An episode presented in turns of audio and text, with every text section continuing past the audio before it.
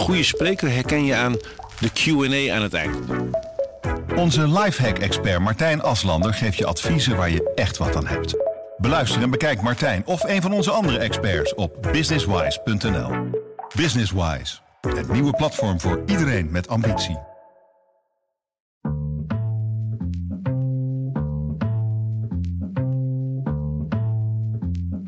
Het ging echt over die oorbellen en dat is iets waar ze echt trots op zijn.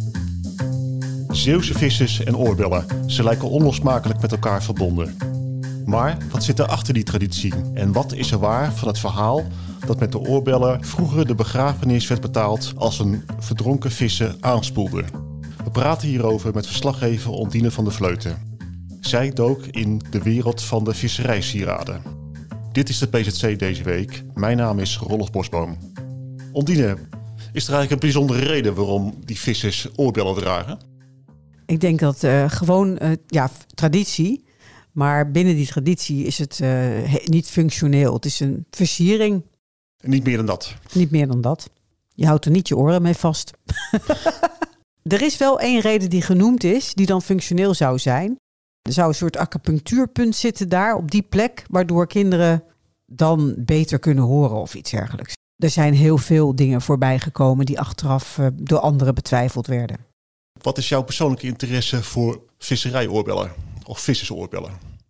Nou, geen enkele eigenlijk. Ik, ik weet niet. Het is zelfs zo dat dit onderwerp klinkt een beetje gezwollen, maar in, uh, in, bijna in een droom tot mij kwam.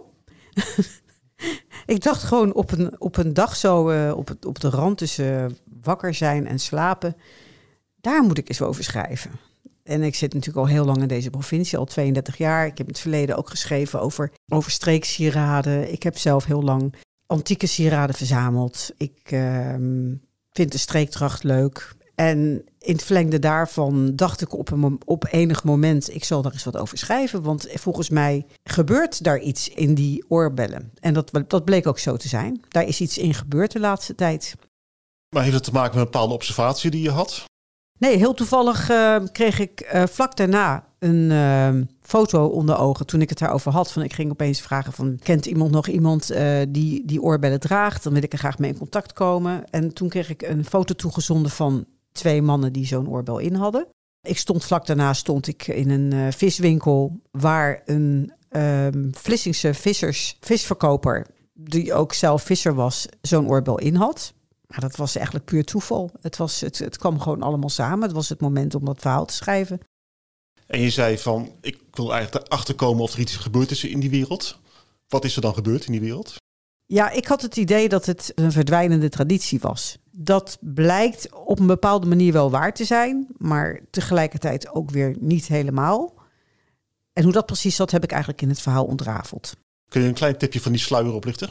Ja, nou, het begon ermee dat, um, dat iedereen eigenlijk vertelde die ik sprak, die bleek, het, die bleek zijn uh, oorbellen te hebben gekocht bij Koos Kaptein. En dat is niet een Zeeuwse verkoper van die sieraden, maar dat is er iemand uit Urk, die ook in Kampen nu een winkel heeft, die hele goede zaken doet en een hele grote online webshop.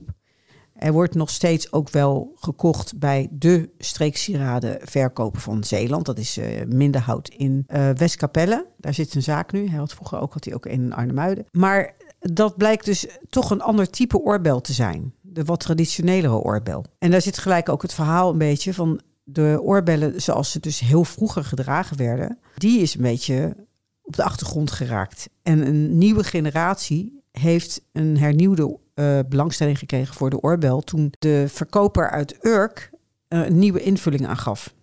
De vader van de verkoper eigenlijk, die begon daarmee. Die bedacht dat die ouderwetse vissersoorbel eigenlijk wel een beetje aangekleed kon worden met allemaal extra dingetjes. Uh, bijvoorbeeld een afbeelding van je eigen schip, maar het kon ook zijn, werd steeds gekker, een bierkratje of een Mercedes of nou ja, als je bijvoorbeeld ringrijden deed, dan, dan waren het dingen die bij ringrijden hoorden. Maar het kon ook zomaar een mes zijn of uh, een, een, dobbelsteen of kettingjes of um, kleine stukjes rood glas of zoiets dergelijks in een boei. Dus het werd, het werd opeens een, een soort van tafereeltje in je oor. Wat dus in die halve cirkel die die oorbel was, daar werd van alles ingemonteerd. En dat was eigenlijk het nieuwe wat hij bedacht had en dat sloeg enorm aan. En dat is een enorme hype geworden toen. En op dit moment uh, ja, is dat eigenlijk bijna de gangbare oorbel. En dus heeft Minderhout steeds minder Zeeuwse klanten?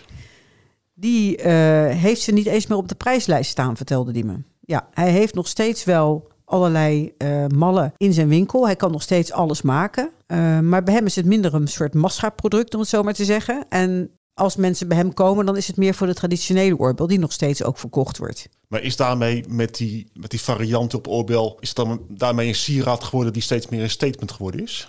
Het is sowieso altijd een statement gebleven. Het is, het is ook echt iets dat hoort bij. Nou ja, in Urk, dat heb ik wel gehoord. In Urk, daar komen ook andere beroepsgroepen dan de vissers uh, wel om zo'n oorbel, om zo'n oorbel, echt Zeeuws, zo'n oorbel kopen. Dat is dus bijvoorbeeld uh, iemand die timmerman is, die kan dan een, uh, een hamer of een zaag erin laten monteren of iets dergelijks. of iemand die bijvoorbeeld um, ja, heel erg van, van scooterrijden houdt, kan zijn scooter erin laten monteren, terwijl die geen visser is en eigenlijk niks met die oorbellen heeft.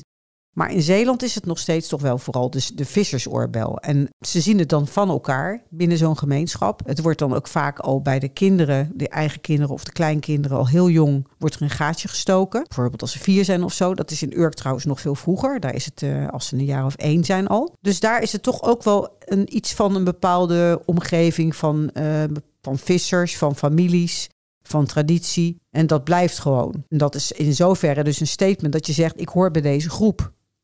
Dat is wel zo. Dus jouw idee van het is misschien een verdwijnende traditie of een traditie die afneemt, die stelling blijkt niet te kloppen.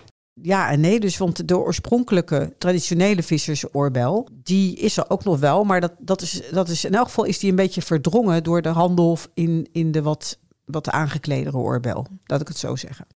En is het dan zo dat elke Zeeuwse visser oorbellen draagt? Nee, ook niet per se. Nee ja, het is iets wat men van elkaar afkijkt en uh, waarvan men vindt dat het, erbij hoort. En dan koopt men dat. Maar je kunt ook zeggen, nou ja, ik doe het niet. Het is niet zo dat elke Zeeuwse visser een oorbel draagt, denk ik. Je hebt oorbel, uh, de oorbeldragers van één kant. Je hebt er eentje links alleen maar, je hebt er eentje rechts alleen maar. Je hebt ze aan allebei de kanten.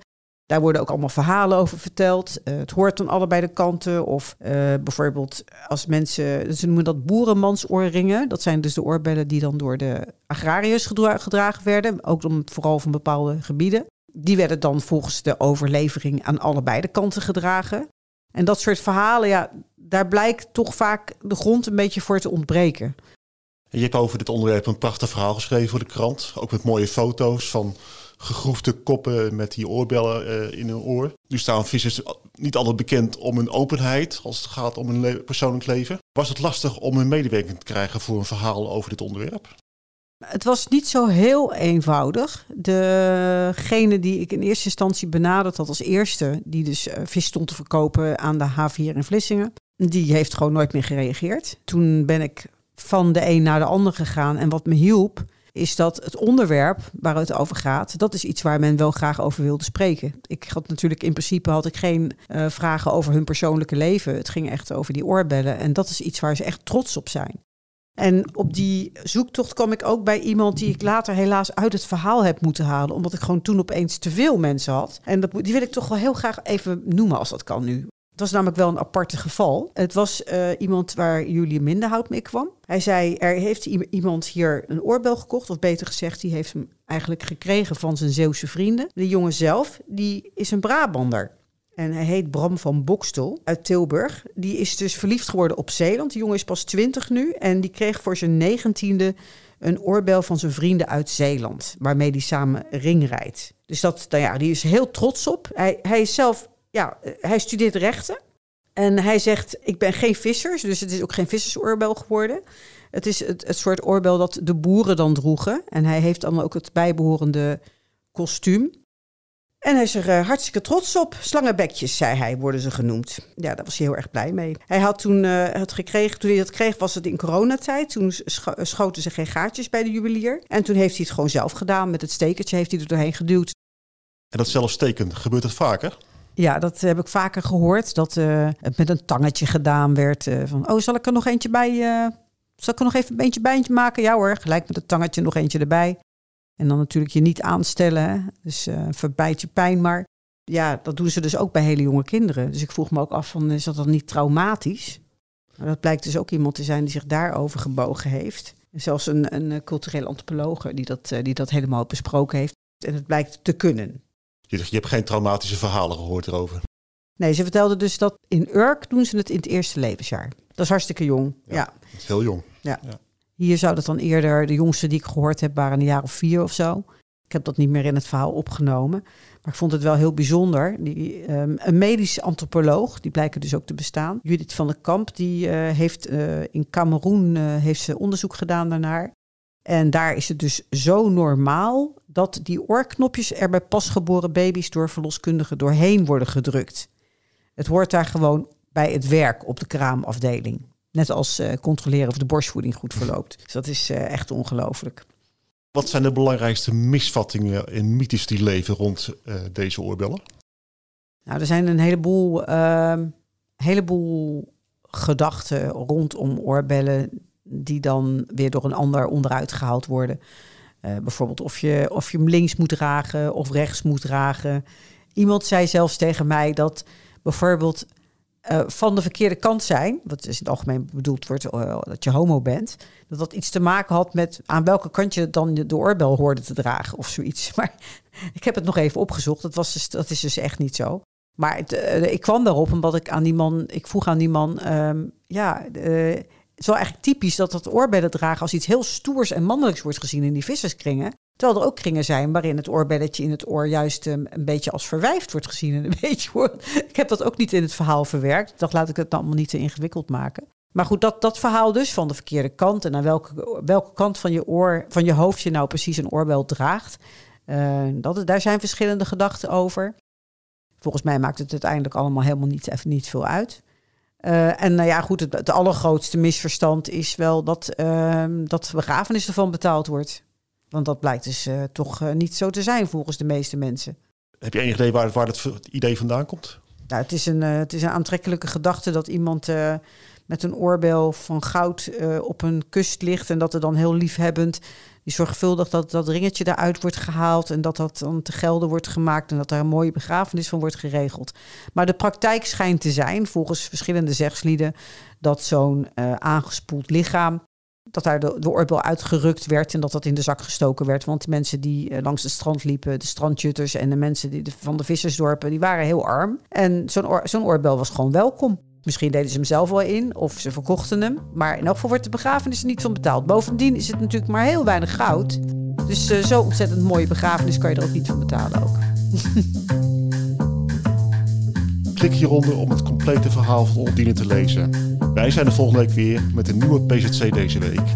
Tot dan.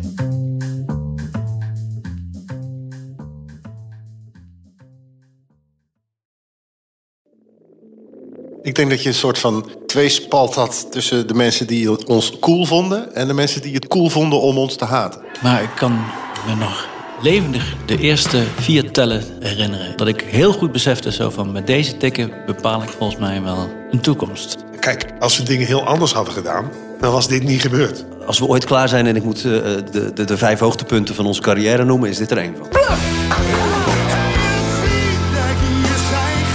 30 jaar bluff. De verhalen die je nog niet kent. Aan de hand van 10 songs. Dit is de podcast 30 jaar bluff. Waaraan we verdwijnen. Met Peter, Bas, Norman en Pascal. Nu in elke podcast-app. Een goede spreker herken je aan de Q&A aan het eind. Onze lifehack-expert Martijn Aslander geeft je adviezen waar je echt wat aan hebt. Beluister en bekijk Martijn of een van onze andere experts op businesswise.nl. Businesswise, het nieuwe platform voor iedereen met ambitie.